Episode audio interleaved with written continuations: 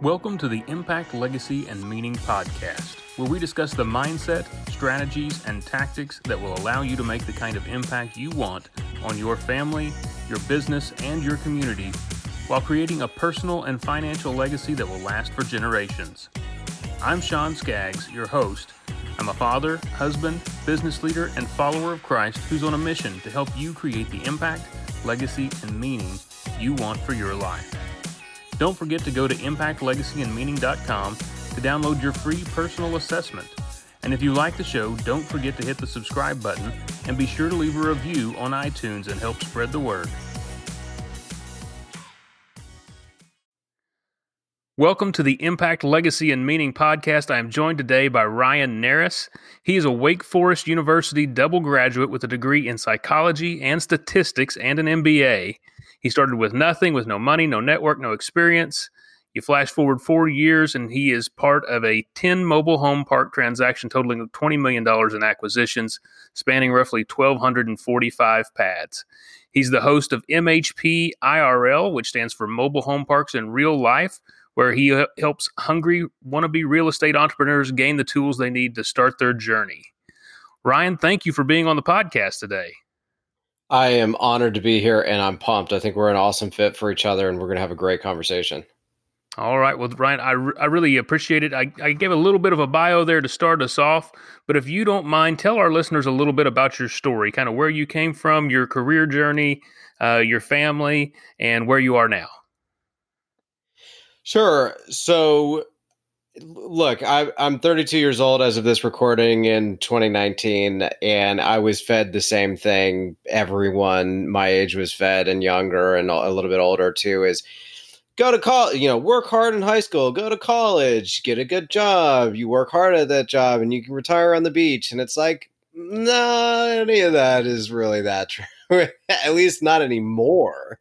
Yeah, there's a lot you know, more to maybe, than that you know, I think I was I read somewhere. I think the census, uh, the United States Census has this information, but the the tipping point between when more than half the adults in the United States of America actually had their high school degree was something like 1946. So it's relatively new that not only do most people have their high school degree, but also go to college. So you, you're seeing the devaluation of the college degree so in other words, you you're we're functioning off of information that's just ancient. And the the, problem is, and, and not only that, since the Great Recession, you've seen wages be stagnant. So in other words, what when I graduated undergrad in 2009, which in part was a terrible time to graduate, but also there's just an influx of meaningless BS jobs. And you go to school and you rack up all this debt and then you go to a job that is totally meaningless and you you, ha- eh, eh, you almost have to justify the reason why you're there, and that just perpetuates these just lies that and delusions that you tell yourself, and makes it re- it makes a sunk cost that much more poignant, that much more difficult to walk away from. The barrier to exit is just skyrockets. So, in other words, I I first and foremost I graduated in 09, took a job that was not what I thought it was ended up having to sell cars because there was the job market was atrocious. But uh, I basically made the best of it and flash you know, four years into it, won a bunch of awards, ended up writing a book about how to buy a car, which was really cool. Made a little bit of money doing that, which was kind of cool too. But my big thing through that process was I, you know, one day I sprained my ankle playing basketball. And I was at home icing my ankle, and I realized in that moment like money's not coming in right now. I'm in a commission only salesperson. Yeah. I I literally ha- went to the store and bought crutches and went and sold cars that day, and just hobbled along because and, and it was a fun story to tell and whatever whatever. But I, I think in that moment, what I realized is uh, this is not sustainable. I can do this in my 20s, but imagine something similar happens in my 60s or in even 50s or, or even at any point in time in, in my life. I needed passive income. And not only that, I also sat down with the general manager who is a, a stud, great dude, awesome, talented guy. But he looked me point blank in the face and without directly saying this was like, I don't see my kids. You know, I make 200, $300,000 a year. You know, you, you, this could be you one day. You could work really hard for 20 years and then not see your kids. And I, I think those two realizations was at the car dealership really taught me I don't really want to go up and staying put is not an option. And I got to tell you, that is one of the most depressing feelings uh, uh, ever is feeling stuck, especially if you have a lot of student loan debt and especially if you feel like you're underemployed, which a lot of my generation is. So I just, man, I, I, do, I don't play the victim. I, I don't, I hate the victim mentality that, that, that floods our species because it's everywhere. It's not just the United States. And so I just, I started picking up books and reading books and, and focusing on me and, and I asked some really tough questions. I think the toughest question I asked is when I'm on my deathbed thinking back to these moments in my life, what am I going to think about? And I have to tell you, money and how much money I'm making is actually really low on the list, shockingly low on the list. And time with my family was way at the top. So, just to condense what I, I, did from there is I went, okay, forget everything else. I need to focus on me. I need to learn. I need to network. I need to understand who I am and where I'm meant to be in this world. And then at some point, I got to make a big sacrifice and take a huge leap of faith and make a big bet on myself. Because when I'm 80, looking back, even if I fail, I look back and be like, man, I was proud that I I did something stupid. You know, it was it was courageous. I was chasing after a, a goal of, of not making millions, although if I make millions, great. I, I was chasing after being able to be there for my family when they need me most.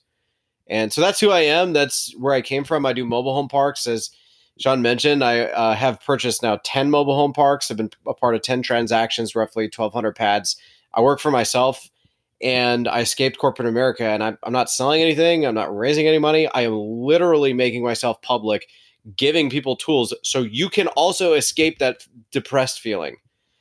And just to, before you start asking your questions, I, I have to say this one of the happiest that what I've realized, uh, and uh, besides being a part of my family, is is charity work makes me extremely happy. And if I can help people escape corporate America to also realize that charity work is is something that makes them really happy, I can in effect make the world a better place by inspiring others to follow a, a journey similar to mine. Yeah, and I think that you uh, you really well, you told a story there that I think will resonate with a lot of people, especially the part about being stuck, because there are a lot of people who feel stuck and a lot of people who get stuck. I do feel like I need to defend just a little bit of having a job because every job obviously isn't the worst thing in the world. There's a lot of good jobs out there. I'm a part of corporate America too, in that, you know, I run a, a fairly large uh, farm equipment dealership but uh, I don't feel like you know if our people feel like they're stuck, then I want them to get out. And if but I think the majority of them don't feel like they're stuck. So not every job is like that, but there's a lot of them that are. And whenever you get in that position where you feel like you're stuck, you feel like there's no way out. Uh, you feel like, like you said, that you've got so much sunk cost into it that it'll it's going to cost you too much to try and go and do something else. You know that's a horrible place to be. And so if you can help people to get out of that situation, and into a situation where they're happier, where they're more financially secure, I think that's wonderful. Well, thanks. And you're right. I have to say, I know plenty of people who are always meant to work for someone else. You really have to have a certain personality type to want to start your own company and to deal with the, as I mentioned earlier, as a commission only salesperson. I don't, a lot of times when I was starting out, I had no idea how I was getting paid. So uh, it, that is not something a lot of people have the risk. So I, I, I just I like taking risks. That's just how I, I'm wired. There are a lot of wonderful jobs out there. Owning your own business isn't the only way to, to success, but staying in a job that you're miserable because you need the paycheck is not the answer either. So I, I totally agree with you. If you can find what you're meant to be when you grow up, there's absolutely no shame in working for someone else. Yeah, and the other thing that I really admire about your story is you got your priorities straight. You decided these are what my priorities are going to be. My priority is going to be family time. My priority is going to be some freedom and those kind of things. And you prioritize that, and you didn't just say that. You actually went out and took action, and you made that happen in your life. And I think that's really admirable as well because too often we give a lot of lip service to priorities, right? There's a lot of people who do feel stuck or who are in that position like your sales manager was where he doesn't ever see his family or, or there's or maybe you don't ever get to do other things that you want to do and you say well this thing's a really a priority in my life but but i don't get time to do it well you know, our time tells us exactly where our real priorities are. If you're spending all of your time at work, that's what your biggest priority is, regardless of whether you say it's family or not, because your actions are what demonstrate your real priorities. And so, I really applaud you for uh, for taking action on your priorities, deciding to make family a priority. You know, obviously that's something that uh, is going to mean a lot more two or three generations from now than what uh, than what just you know staying in that job would have meant to you. Well, I thank you for the kind words. It was years. It was years of asking one important question, which is, Who am I? And I can't begin to describe to you how many times I thought I knew who I was and I didn't. And looking back on myself, I'm like, oh, wow, I really thought I really had no idea who I was. And I really thought I did. And so I'll push on your listeners to really ask some really tough questions of yourself because the hype stories that you tell yourself are really persuasive. The delusions you create, the delusions you create that you're happy with your current situation are really hard as a sunk cost that we're mentioning earlier are really really difficult to convince yourself of the truth. And you, you have to ask some really tough questions. You have to let your ego take a complete beating. But it, you know, it took a lot of years to really truly know myself. And I like to say this because it's true. I really still don't know myself. There's really still a lot I have to learn about myself. So I, I think one of the most important things that I've been able to achieve um, in my my time, it's, it's besides the money and the success and the family and, and, and a whole sort of other cool things I've done understanding who I am and what I want to be when I grow up took a decades and a lot of really tough questions and it has rewarded me over and over again because you're building on a foundation of fact. And sometimes it's really hard to knock a whole entire house down, but when you go into the basement and you see a cracked foundation, you can't continue to be delusional. Eventually, that will crumble and you will be miserable. You have to be able to knock the house down and, and build up from a strong uh, a strong and true self-esteem. Yeah, I've talked to lots of people who are nearing retirement or are retired and will tell you they still haven't decided what they want to be when they grow up. You know, and so that tells you that they just never found that mission. They never found that uh, that thing that they wanted to go out and and be I guess make with their whole life about and they still felt like whatever they were doing for, you know, 40 some odd years wasn't what they really meant to do. It wasn't what they were really passionate about. And that's kind of a sad thing whenever you see that. Um, now, whenever you made the jump to try and become financially free, you decided on mobile home parks. That is not what most people think of when they think of this is how I'm going to achieve financial freedom. How did you get into mobile home parks? So the truth was, this was about a seven year process. So I it took me three years to find mobile home parks. I looked at over 100 businesses. I read over 100 books. I talked to probably thousands of people in retrospect. And I asked myself really tough questions over, over the years. And I started, quasi started three businesses before I actually I found mobile home parks. And throughout that process, it's just, in iteration it's it's really similar to dating in the regard that there's a lot of really there's a lot of really sexy hype stories out there for businesses and the truth is you you really have to find someone who's a great fit for you so like for me and my wife i we've gone through some really tough times but if you were to ask her right now she would say the same thing i am about to say right now which is that we love each other more now than we did when we got married on our wedding day and hopefully we'll continue in that trajectory of, of growing a family together and loving each other more with time. And and and the one thing I credit to this is we disagree extremely well. I can be inc- like to, honest to the point where she is like, I really am disappointed that you said you said that, but I'm glad you did. So I can be extremely honest with her, and she can be extremely honest with me, even when she knows or I know that she's going to strongly disagree with what I'm about to say. And again, it all comes back to the same thing building on a foundation of truth and not delusions or hype stories. So for me, when mobile home parks hit me, it hit me right in the face. And I remember the first time I drove through a, a mobile home park, my skin crawled. I was like, I do not feel safe at all. How am I going to buy these things? And the the thing about it was is it matched my charitable goals perfectly.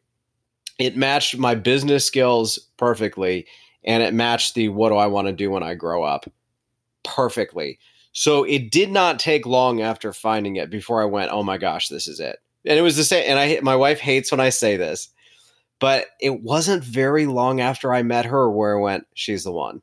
So it's it's a very similar process, but again, it all came because I knew who I was, and it took years and years and years to to be able to to solve that. So, what was the whenever you decided to go into mobile home parks? What was the biggest challenge that you faced? Oh, I had no money. I had no money. I had no money. I had so effectively uh, what I, what I'm doing in mobile home parks is I'm doing a leverage buyout of a company right? So in other words, I'm getting a, a loan 65 to 75% loan to value, coming up with 25 to 35% equity in a multi-million dollar business. That's essentially what I'm, I'm, doing. I'm buying cash flow. The thing is you can see it and you can touch it and you can and you can consume it, right? So it's not an idea, it's not a tech company, it's a it's a physical business. And the problem is you need money to do that. And I had no money. And then to go and convince an investor to write a check for that 25 to 35% equity you need to convince them you know what they're doing you're doing. I had no experience. I couldn't do that. And then worse i had no network. I had no one to call on. So you know call it whatever you want arrogance or naivete or, or whatever I, I just i found a way to keep going every single day until i met the right people until I found a way to monetize not having any money, which turned out to be literally going and moving to a property and sleeping in a mobile home and sleeping on a blow up mattress with two lawn chairs for furniture and a TV that was leaning against the side of the wall without even a stand. So nothing to do for 14 months every other week in Atlanta when my wife and all my friends were in Charlotte. So making a huge sacrifice. But essentially, what it came down to for me was if I don't have these things, I need to find a way if I really want it. Right. So again, it comes down to this victim mentality thing. Am I going to sit back and make excuses or am I going to find a way? If you if it really means something to you, you'll find a way. If not, you'll just make an excuse. Yeah. Yeah, and, and that's I'm glad you touched on that victim mentality thing. That's something I've thought about a lot about lately. You know, you see it a lot in the younger generation right now, where everything is somebody else's fault, right? Or if uh, if I'm going to get out of this, then somebody else somebody's going to have to do it for me, and that just doesn't work. That's not how the real world is. You know, you have to go out and make things happen for yourself. If you're not willing to do that, you're not going to go anywhere. And so, yeah, I love that you're talking about that. Um, you know you so you found an investor, you you found somebody who was willing to invest in this and get you into mobile home parks. You know, I guess the question that I have to ask is there's a lot of you know negative connotations about mobile home parks and you get negative press on mobile home parks and things. People think a lot of bad things. What have they got right about those stories? What have they got wrong about those stories? What do we need to know about mobile home parks yeah, there was a statistic that came out, I don't know, five years ago, give or take, that mobile home parks actually are just as safe as a standard middle middle class community. It's not hmm.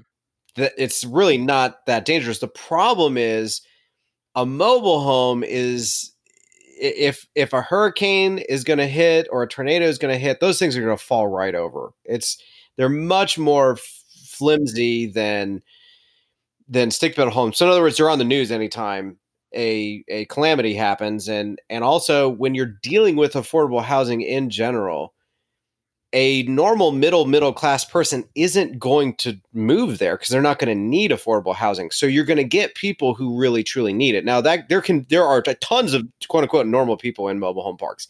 Teachers, for example, they're they flood mobile home parks because they make say thirty thousand dollars a year, and how how do you have a family on that?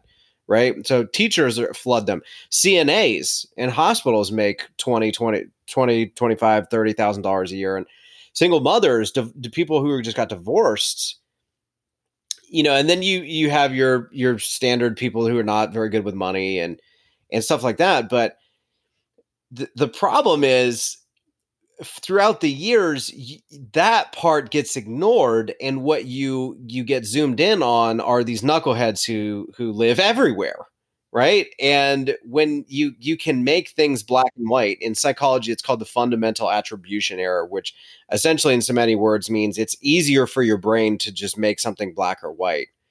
All people from x are jerks. All people from y are great right? It's easier it's it's it's stores less memory in your brain to just have it be that way. So Hollywood and and the news have, have perpetuated uh, something that's just just statistically not true. And and I'll I'll one up that by saying when I grew up, so I'm a millennial, and and one of the big things I agree with you. One of the big issues that my generation faces is it's easy to it's easier now than ever to fall into the victim mentality especially when you've been told all your life to to go rack up student loan debt and go to college and then a job's going to be waiting for you right? So it, it, it's it's a it's partially our fault it's partially not our fault but you don't have to continue to be a victim. Yeah you you could be totally right about the reasons why you're a victim, but you're still choosing to be a victim. And if I can help inspire people to to smash that, especially kids my age, then I'm in. But one big thing that when when I was growing up in the 90s is when someone would knock on the door or someone would ring the doorbell.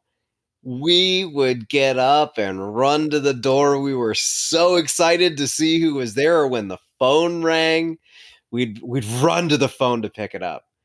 And nowadays, if someone knocks on the door, I hide. I'm like, oh no, who's that? It's got to be someone trying to sell me something. Yeah. Like unless it's the Amazon guy, I'm not excited, right? Yeah. Or if my phone rings, I'm like, whatever, dude, just text me. So it's yeah. it's a different time. Mobile home parks are one of the few places that I've seen that are just like it was in the 90s, where folks are, are would would love to answer the door and talk to you if there's an issue, they self police it. It's it's it, you know they'll, they'll, sit outside and they're t- they'll talk and they'll have barbecues and and it's they band together. And there's a, a popular T-shirt that that is is funny, but for reason for reasons that people don't really understand if they're not in the industry. The T-shirt says, "You mess with me, you mess with the whole trailer park." And the reason, and so it's it's it's funny because you're like, oh, rednecks or whatever. But the truth is, if you if you're like me, and I'm not in the real estate business, I'm in the community building business. Right. And that is absolutely true. It will bring tears to your eyes. Some of the stories we could talk about about what these people will do for each other. It's amazing. And so that is very true of good communities that aren't run by slumlords. What my industry is is plagued with is slumlordism because they think it's a coupon clipper, and if they own their own home, they don't have to fix the the community owner can just collect checks, and it's not they don't have to fix anything because they don't own the, the the mobile home. So uh, we've been plagued, unfortunately, over the years with slumlords, basically, who don't want to reinvest in their properties, and that's you know that's really brought a negative light to an otherwise absolutely wonderful asset class that serves a, a need and has some amazing people in them. Yeah, that's that's great. That's you know the whole time you were talking, I, I, just kept thinking community, community, community because we don't have very much community anymore in our lives. So many of us, you know, we stay secluded. We go, we drive straight to work and straight home, and you know, then we we're watching TV or we're on social media or whatever it is that you're into and you're not getting out and talking to your neighbors. And I'm as, as guilty of this as anybody. I know some of my neighbors. I don't know all of my neighbors. Of course, I live in a neighborhood that's got like 150 houses in it. But uh, but still, I don't know nearly enough of my neighbors because I haven't taken the time to go around and really try to meet them. And they would probably think I was crazy if I did try to meet them. But we all need community right? I mean, luckily I've got a church community that I'm a part of that that really helps with that, and I'm a part of you know so the school community and some other communities around. But we all need that community, and most of us aren't getting it, and we're certainly not getting it where we live.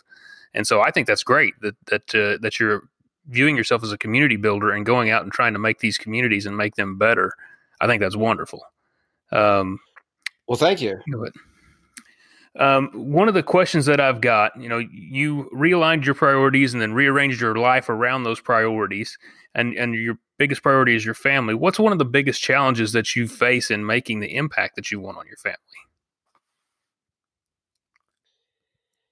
Well, first and foremost, my son's three months old, so he he doesn't quite speak English yet. But uh, right. other than that, it's so my wife came onto my podcast and she had a wonderful interview. I basically gave her the mic and said, "You can say whatever you want. Two rules: no bad words, and don't give away any of my secrets."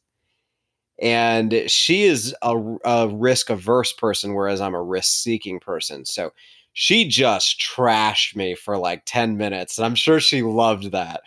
just being able to say whatever she wanted. And the reason why I bring the the podcast up is because we ended up having it was only like a 15 minute episode and we ended up having an absolutely wonderful conversation about marriage told through the lens of entrepreneurship. And the reason why I bring that up for this question is because the biggest challenge that I had was we I, I found mobile home parks r- right before I got married. And I was at my MBA internship in Miami, Florida. My wife was in Winston-Salem, North Carolina. So I was down in Miami having all the fun.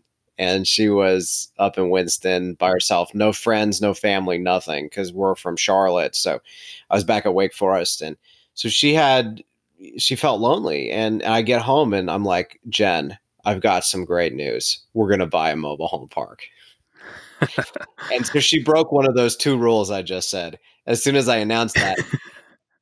And the the thing of it was is she and I we had to find a way for me to be able to chase my dream and for her to be able to be comfortable with me literally signing recourse debt to buy these. In other words, if I if this fails, I lose everything. And right. since we're married, you're coming with me. And so that was a really tough thing to do so I, I would say the biggest challenge I had was getting the buy-in from my wife.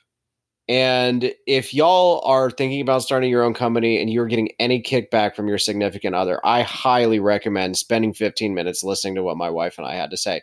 Because what we ultimately end up saying there is again, if, if you want something, you'll find a way. And if you truly love each other, you will find a way through some of your darkest hours and your toughest moments because you're committed you're you're you really you, you're going to put the work in to make that happen so i will say by far and away the the toughest challenge i've had from a family standpoint is getting my wife's buy-in but not only that eh, also delivering right? I can't just get her buy-in and then and then fail right? So it's it's an added layer of of fire under my butt to make it happen.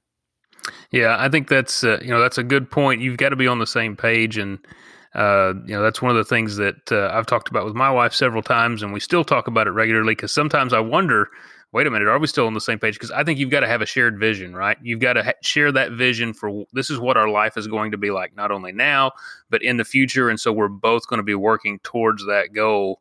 Um, and sometimes, you know, she'll say things or we'll do things, and it, it just something triggers me in my mind, and I think, mm, let's I better check in on this and make sure we've still got a shared vision here because we may not be on the same page or we may not be working towards the same goals. And so we have to communicate to try and bring that shared vision back together so that we're we're both working basically in the same direction. Because uh, two people who are not going in the same direction in a marriage doesn't work period. And if it's in a marriage where you're trying to uh, pursue entrepreneurial things, then it really doesn't work because it just amplifies all those problems and, and all that lack of communication. I couldn't agree more. And my wife just had a birthday on Sunday, and for her birthday dinner, I took her out, and she started getting a little teary eyed when she was basically like, "My dream was to be able to be at home when our kids are really little, like two and under." And because of this business that I've created, and because of the hard work and the sacrifice, she is able to do that. And she would not have been able to do that if we were in corporate America but she could have, but it been yeah. it'd have been really tight, and and we would not. I I, I work from home. I, I, go to my properties almost every day, but I I can work from home whenever I want, and so for her to be able to be at home and for me to basically be at home, it's just I'm there for just moments that I could never get back.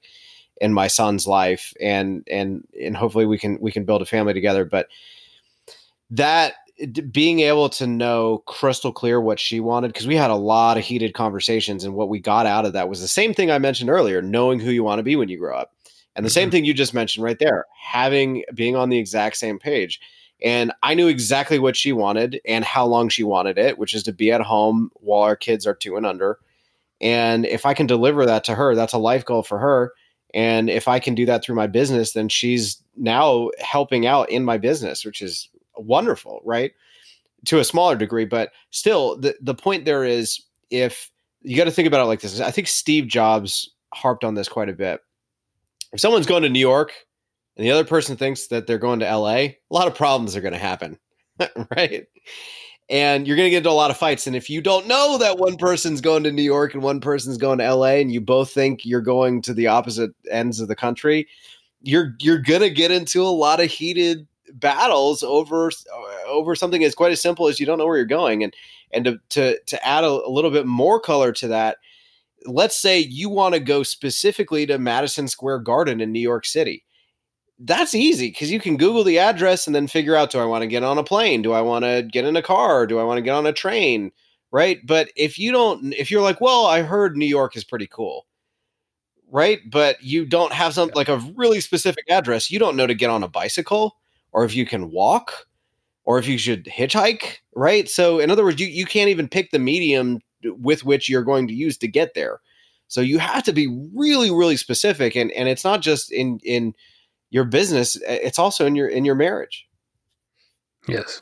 Yeah, I agree hundred percent there, and I have been in some of those battles that you mentioned before, where I wasn't communicating well, and and uh, and yeah, we end up uh, trying to head different directions, but uh, in the same vehicle, and that doesn't work.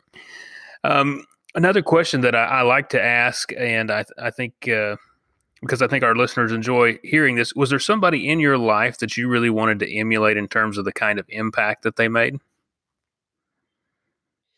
Oh, there's lots of people. So I I used to challenge myself to read 50 books a year, and I've since stopped, and I need to get back on it, but I've encountered so many amazing people in my life and, and I've read about so many amazing people. And I think what I discovered at a really young age is that I was really blessed to have parents who cared. And I remember when I was 16 years old, I did volunteer work. I, I went to volunteer for these underprivileged kids remember I sat down with this little girl and helped her with her pre-algebra homework. And it's not like at 16 years old, I was just this master educator, but she literally looked at me and she was like, you, you are making this so much easier than I thought pre-algebra was going to be. I was like, I'm feel like I'm just answering your questions. And she was like, she was like, this is going to sound stupid, but I'm not just writing I'm not just writing stuff down on the page, right? Like there's in so many words there's a logistical pattern to this. And I was like, yes, math is technically the science of patterns. So you are following a logistical pattern to solve for x. And she was like, she this light bulb went off in her brain. She was like, is English class like this too? And I, I literally I was dumbfounded by this. I yes, every science is like this. Every, literally, academia is it's all logic based. And she was just she was not stupid. What I realized in that moment is that this little girl just didn't have parents that cared. Either they didn't care or they weren't in her life, or for whatever reason, she didn't have someone to sit down with her after school and answer really basic questions. And what I realized in that moment was that it, no matter who I want to be or emulate, you know, Gandhi or even Bill Gates right now trying to kill malaria, like no matter who you are, you have to find whatever charity work really resonates for you. And at a young age, I I just stumbled into it, which is that I had parents who were who sat there and answered those questions for me. So I had that light bulb moment, and I had many, many more after that because I was ADHD growing up. I had a, a, a diagnosed and treated learning disability. And I was able to go to Wake Forest University, good school, not Ivy League, but good school. And it was because my parents loved me and cared and got me the treatment I needed. There's a lot of people out there that don't have that. So, what I really want to do with my life, and there's a, there's a lot of people I could really point to to eh, to help in in the education realm but really what i want to do is create my own path and i, I want to impact more than than just one little girl once a once a semester because i partner with heart math tutoring and basically i have two little girls uh, per year basically and or or little boys or, or you know elementary school kids and it's like that that it, that's a great thing to do, but that doesn't reach scale, right? So the the thing that I, I don't know how I'm going to be able to do this one day, but I know that some way somehow I've got to find a way to to do it in scale.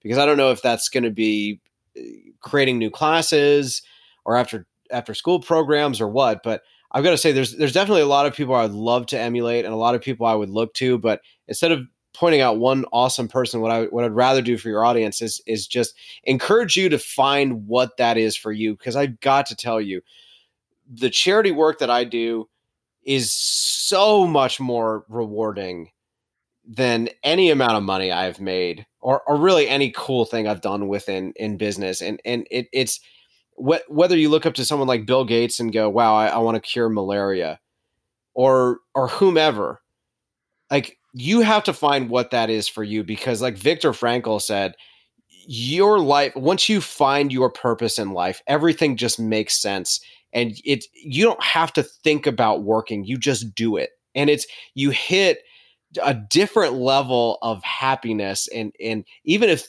on bad days it's so much easier to fight through those bad days when you have that meaning and purpose. So so I will I'll, I'll, put that back on your audience and say instead of picking one person out and one cool thing someone someone has done or continues to do, find that for you and find your your moment, your light bulb moment with someone else. And and I, I got to tell you, it is just it just is so impactful for for who I am and and where I want to go with my life. So I, I, I hopefully will inspire you to find that too.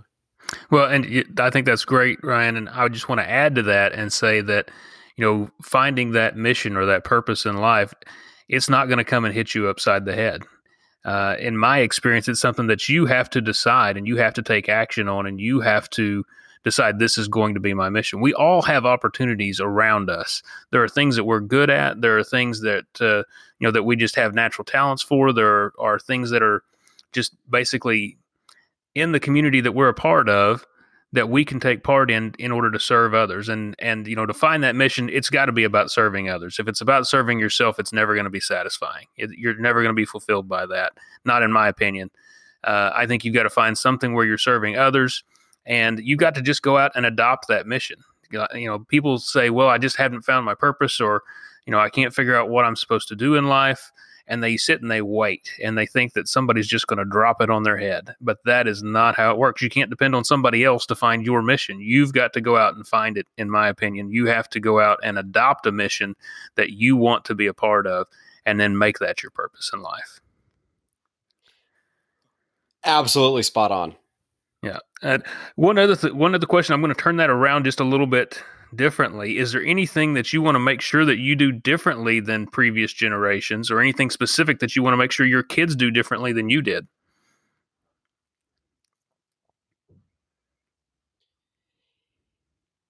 Yeah, I really, I really hope that I really hope that I can leave this world a better place. And I really hope that through my work and charity work and business work, I can help inspire others to want to leave the world a better place too. And that's just I, I just don't feel like that's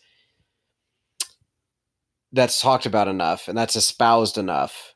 You know, as, especially I love this country, the United States of America, but one one thing about us, the about the American dream, it's it's very it's really very selfish. It's really very I want to the pursuit of wealth and happiness it is really heavily centric on making money.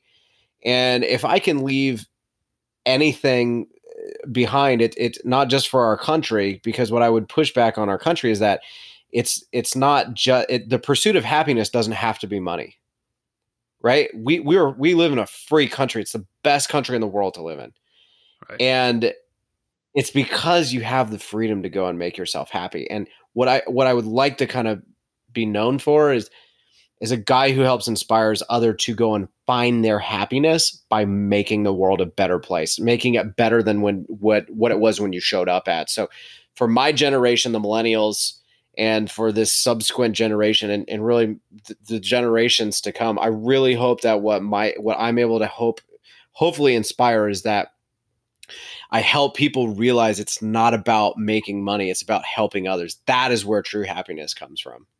Yeah, no, I, I couldn't agree with you more. And I, I think I know where you're going with what you were saying because uh, our country has been built on rugged individualism, right?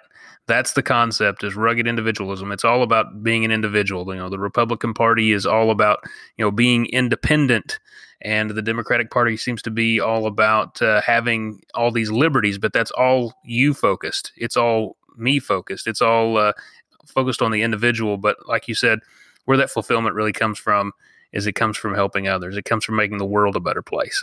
Um, you know, if you listen to some of my podcasters somewhere, I've talked about the concept of shalom because that's a really big big deal for me. And shalom, uh, you know, a lot of people try and associate with that with one religion or another, but it's really talked about in almost all the religions. But shalom is just the or the way I like to explain it is it's just the idea of everyone and everything working together for the good of everyone and everything.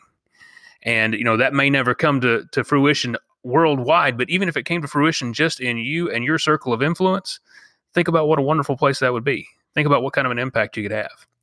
And so that idea of shalom the idea of everyone and everything working together for the good of everyone and everything i think that's what uh, i think that's what god's intended i think that's what we're supposed to be doing here on this earth and just you know find where you can contribute to that and get in where you fit in yeah, and and I don't want to be mm, pessimistic towards towards the Earth as it is today. I would I love this quote by comedian Jon Stewart, where in so many words he was asked, "Are you terrified about the state of the world after 9/11?" And his response was just absolutely brilliant. In so many words, it was, "We had a handful of guys fly a plane into a building for it to collapse." And we had scores of men running full sprint into those buildings to help others out.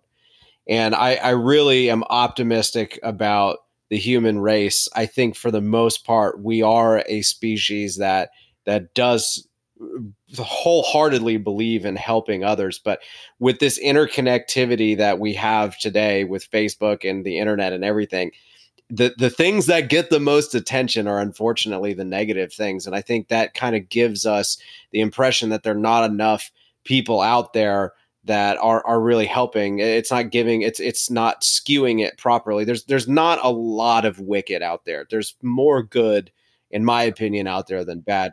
And if i can help show people that by being good you will be rewarded regardless of if you're religious or what religion you are, or even if you're not religious, if you are a good person, that is just such a better way to live, period. I could not agree more. And I, I, think you're exactly right. Everything gets skewed to show the negative, but for the most part, the world's not really a negative place. Everything's not going to uh, to heck in a handbasket. Uh, you know, it's a pretty nice world out there whenever you go and talk to people. But that's part of the key to that is get out there and talk to people, uh, to get out there and be a part of a community and you'll find out that it's not like it is on the news. The news is is uh, their goal is basically to sell advertising, and what they think sells advertising is to uh, to show all those negative things and the tragedies in the world. And there are tragedies, and and maybe we can help with them, and maybe we can't. But uh, but by and large, the world's a pretty pretty great place. Go out and experience it. Uh, that would be my advice, anyway. What would uh, you know? We, are talking a little bit about a, a lot of really big concepts here. Um, what would you say is your number one goal for leaving a personal legacy? Uh, really, more of the same that I, I mentioned earlier. I someone asked me on a podcast I was on recently, "What do you want six generations from now to think of you?" And to be honest, I don't even know the names of my great grandparents, which sounds awful, but that's what four four generations back, three generations back. So in other words, double that. I I don't you know I don't look not wealth and that that's got to be again lower on the list. I know that the the the answer I think that interviewer wanted me to say was, "Oh, I want to create generational wealth like the Vanderbilts. I don't think in six generations, if you were to talk to, so I actually know one of the Vanderbilts and I've spent a decent amount of time with him, and he never brings up money. Never. Even though I, if we all know he's got it, right? And if you were to ask him, he probably doesn't say, "Oh wow, great grandfather, great great grandfather, I'm so glad you left me all this money." You know, I, I, I think in six generations, if my great great great grandkids remember me, I want it to be because I made the world a better place for having been here, and I helped inspire others to find their happiness through helping others. Well, tell us a little bit about that because you know we've talked a little bit about the fact that you you're you're trying to help others find that happiness um, and help helping others to find that financial freedom. Um, how how do you go about doing that? It's really tough. So I've started a partial scholarship, which is great because in other words i can help people in my community send their kids to college and i also offer to pay for all college applications so in other words wow. you could be able to hit so in other words i can help send you to college and i hope even just help you apply because you got to think about if someone's lot rent is about $300 and the cost of one college application now is what 125 bucks if they if they pick just three colleges a, a reach school a safety school and and a and a reasonable school like they taught me in high school that's rent for an entire month right. from mom and dad, regardless if you're getting financial aid or not. If you, even if you get a full ride on financial aid due to income, that is an entire month of income, and that that is a big ask for a lot of families that live paycheck to paycheck. So, in other words, that's a big important thing that that I offer. I also partner with Paylease. So, if folks opt in, they can pay their rent online and it builds their credit. So, I will literally help you rebuild your credit as you pay your rent because uh, normally when you think rent, you think money's getting fl- flown out the window. It's not like a mortgage; it's not building my credit. So that's a really big thing. We also do free food giveaways because what we found a lot of times is that folks will literally starve before they'll go homeless. And you'd never know it because the money's coming in. As a landlord, you're like, oh, the money co- is coming in. I guess everything's okay. We've done multiple free food giveaways, and it is just the most amazing thing when folks tell you, I, at the end of the month, I'm deciding between rent, medicine, and food. And if I can only have two, I'll starve. And it's just it mind boggling to. I, I mean, I've, I've had folks literally default on their car notes but not be late on their rent and it's just it's just it's inc- and when you you sit down with them you're like what are you doing and they're like well i made a mistake i bought too much car and i'm just going to let them take it back but i'm i'll you know i'll be darned if they're going to take my home from me i'm like for, as a as, as a landlord that's that's great to hear but as a human being, it's awful to hear, right? So those are those are some big things I've done. I've also done Bible studies. I've done Zumba classes.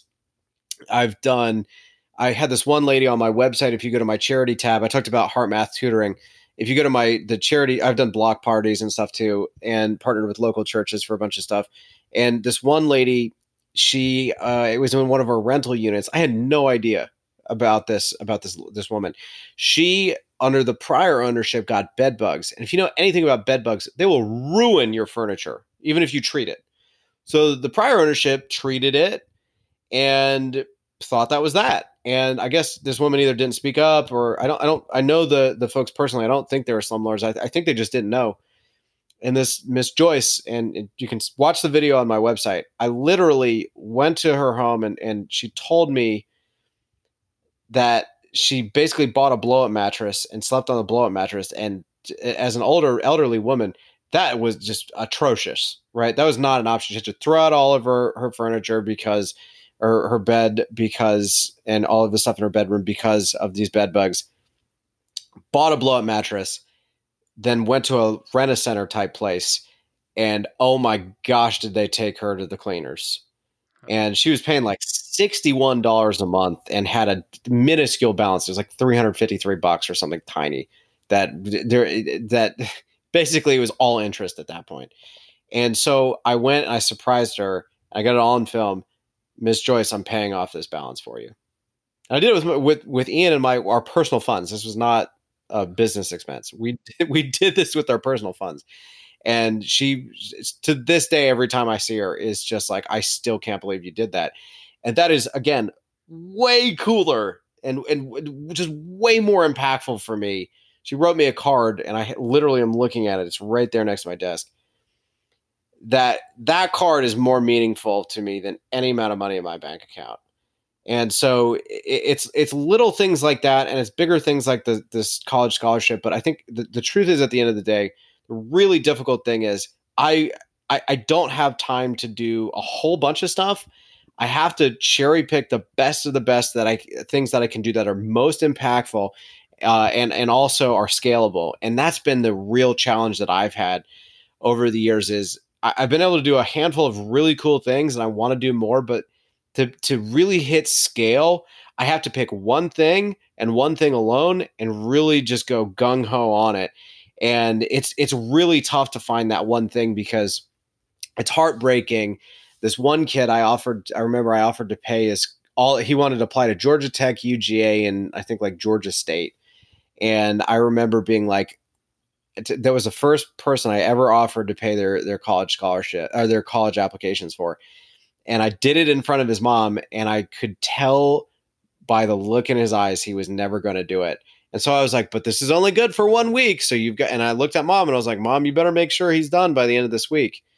And he never came through with it. And, and I'm pretty sure he's still on that property because I sold, I sold out of that property. But that totally broke my heart. And, and the, the thing I realized in that moment and across a couple other, other moments is that just because you offer something it doesn't necessarily mean it's going to be the right thing for for folks. And also they may not necessarily take you up on it. So for me what what i'm still striving to find is is that one thing that is is going to because i really want to help education. Like i said I, I feel like that's my calling but outside of actually sitting down one-on-one with a, a, a student which is not scalable i don't know how to I don't know how to do it. And I, I don't know if it's throwing money at a, at a company like HeartMath Tutoring or starting my own or, or maybe working with politicians to get funding for something or in, in, in mass or, or what. But if you're listening to this and you have some ideas and you've liked what I've had to say, please reach out to me. I'm actively looking uh, to, to partner with someone or, or to find some idea that, that we can do in scale. Well, I, I think, uh you know, I go back to what we were saying earlier. Just kind of get in where you fit in. Look at what's around you and what you can do. You know, in the in with the people that are right there in front of you, and go do that. And it looks like you're already doing that. But along that same lines, if there is somebody that has a great idea, what is the best place for people to contact you, Ryan? Because I want to put that out right now while people have it on their mind. What's the best way for them to get a hold of you to uh, to try and and help you with this mission? Absolutely. So LinkedIn is by far and away the best place to find me. My name is Ryan Narus. It's R Y A N N A R U S. That's N like Nancy. If you Google me, I'm pretty sure LinkedIn is the first thing that shows up. You can also reach out to me directly on my website, which is archimedesgrp.com. But honestly, LinkedIn uh, or just my own website are, are by far and away the best places to to find me. And, and I have to say this too. I don't care who you are. I don't care if you're unemployed or the CEO of a major company, I would love to talk to you. I, I, and I mean that from the bottom of my heart. Uh, one of the biggest things that I've realized in my life is it's all about who you know. And you've heard that a million times. What is that phrase? It's not who you it's not what you know, it's who you know. And what I've found is some of the best lessons I've learned were from like janitors. And I've sat down with some CEOs. Let me tell you something about CEOs of major companies because I've sat down with some. They are politicians they are good at giving you a great sounding answer without actually saying anything. So I will say that there are there are middle managers, there are entry level employees, there are unemployed people who have had amazing conversations with me and, and I've learned a lot from me and I've learned a lot from them, even though they aren't interested in real estate or mobile home parks or anything I'm interested in. So I don't care who you are. If you've been inspired by my story or, or just want to reach out, please, I would love to talk to you. Okay. Well, with that, let's jump into the speed round right quick, Ryan, because we're starting to run out of time here. And then I, I, want to, after we get done with that, don't let me forget to let you give out your contact information again so that people will know how to get a hold of you. The first question here in the speed round is What is the best business book that you've read lately? Lately, the best business book I've read was Extreme Ownership. It was written by some former servicemen, and it is all in line with what I was saying earlier about being able to have a self esteem that can just take a beating and you build from a foundation of truth, not delusion. Outstanding book, Extreme Ownership. Yeah, I've had that uh, recommended to me actually several times in the last week or so. So uh, that's one that I need to uh, to go ahead and, and purchase and read myself. I've read somebody else's cliff notes on it. I, I, really like the cliff notes. I just haven't taken the time to, to read the book, so I've got to do that. Um, what's the best book on life or mindset that you've read lately? Mark Manson's The Subtle Art of Not Giving an F. It okay. it it combines Buddhism with Tim Ferriss's 4-hour work week and does it all in an incredibly fun easy to read fashion and it is just absolutely chock full of life lessons from a guy who literally lived in something like 50 countries with an online business. So in other words, he took the Tim Ferriss concept and then literally just went and kept moving to countries. So he had time freedom. He had the ability to travel and basically what he discovered just not to give you an, a huge spoiler but basically what he discovered is that building something is much more fun than living life like a, ba- vagabond so in, incredible book absolute must read and i think it's a best-selling uh, book as well so it's easy to find Oh yeah, it's it's out there. It's everywhere. Um, what is the best app or tool that you use in business? There's a lot. I would have to say Duolingo. So Duolingo is a free app that will teach you any language.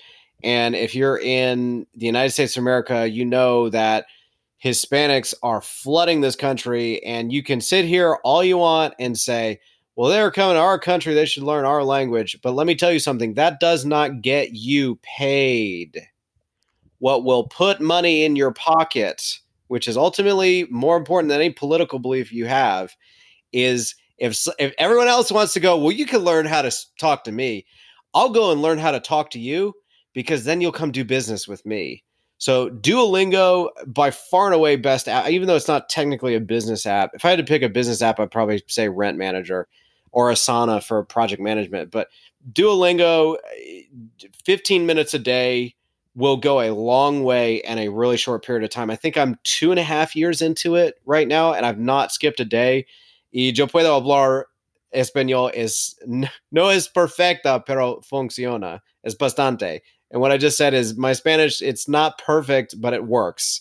It's enough. So definitely have to recommend Duolingo. Well, I admire your consistency because uh, I've had Duolingo on my phone for several years, but I think my longest streak is probably about two to two and a half weeks, and then I I get distracted. I move on to something else, and then I come back to it and do it for another two weeks, and that's not two weeks. I can tell you is is not enough to learn very much Spanish. I can remember about five or six different words, and that's about it. Um, what is the best time that you've spent with your family lately?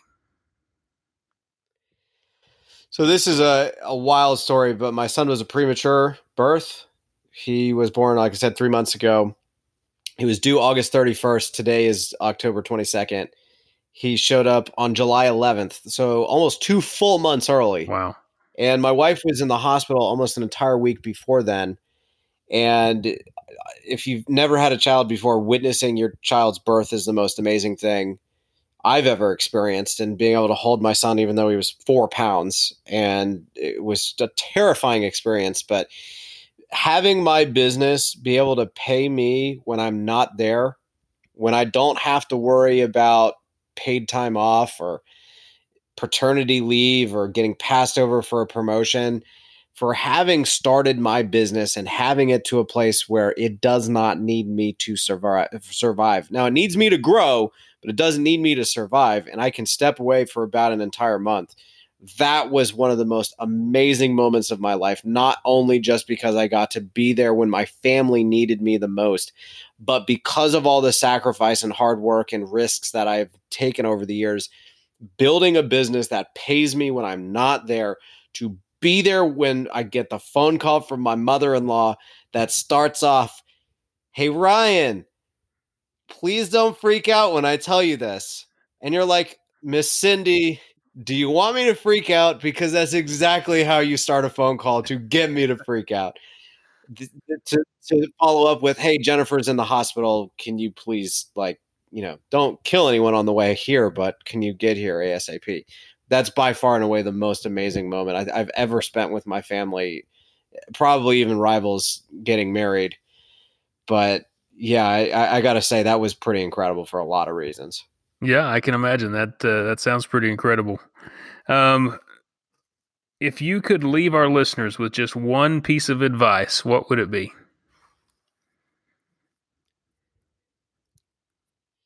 Get out there and meet people. Get out there and learn. Get out there and meet people. I, I like to say that I can distill my business starting being able to start my business to four things which is learning networking self-assessing and sacrificing. And we've touched on all of that today but really if you get out like think about what is a book?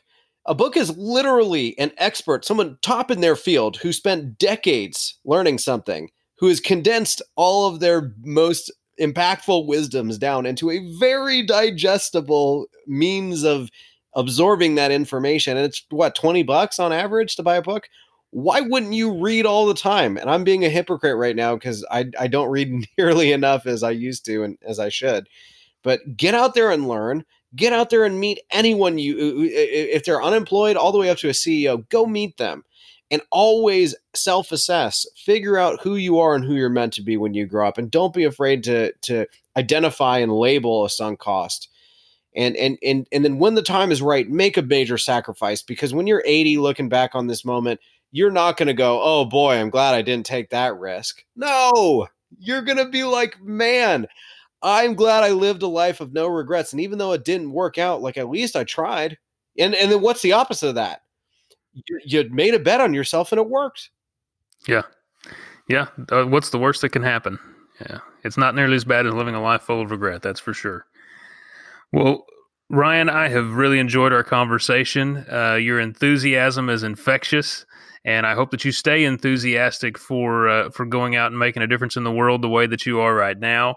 Uh, once again, to find Ryan, you can go to LinkedIn and look him up, Ryan Narus, or you can go to his website, Archimedes Group, and I spell that for me again, Ryan. I don't want to get it wrong. A R C H I M E D E S. Again, a thousand times easier just to Google me, Ryan Narus, N A R U S. I picked a I picked a bad company name. It was cool in concept, but it should have been something a lot simpler. okay, well, uh, yeah, reach out and and get in touch with Ryan and uh, and help him on his mission, or uh, have him help you on your mission. But uh, but get in touch with him, and uh, I'm sure he'd love to help. Ryan, thanks again. Thanks for being on the podcast, and uh, hope we talk again really soon. Sean, I really enjoyed it, man. Thanks for listening to Impact, Legacy, and Meaning. If you found what you heard today helpful, be sure to subscribe and leave a review on iTunes. That would really help me out. Also, don't forget to download your own personal assessment from impactlegacyandmeaning.com, where you can also check the show notes for any links or references from today's podcast. And remember, the only thing holding you back is you.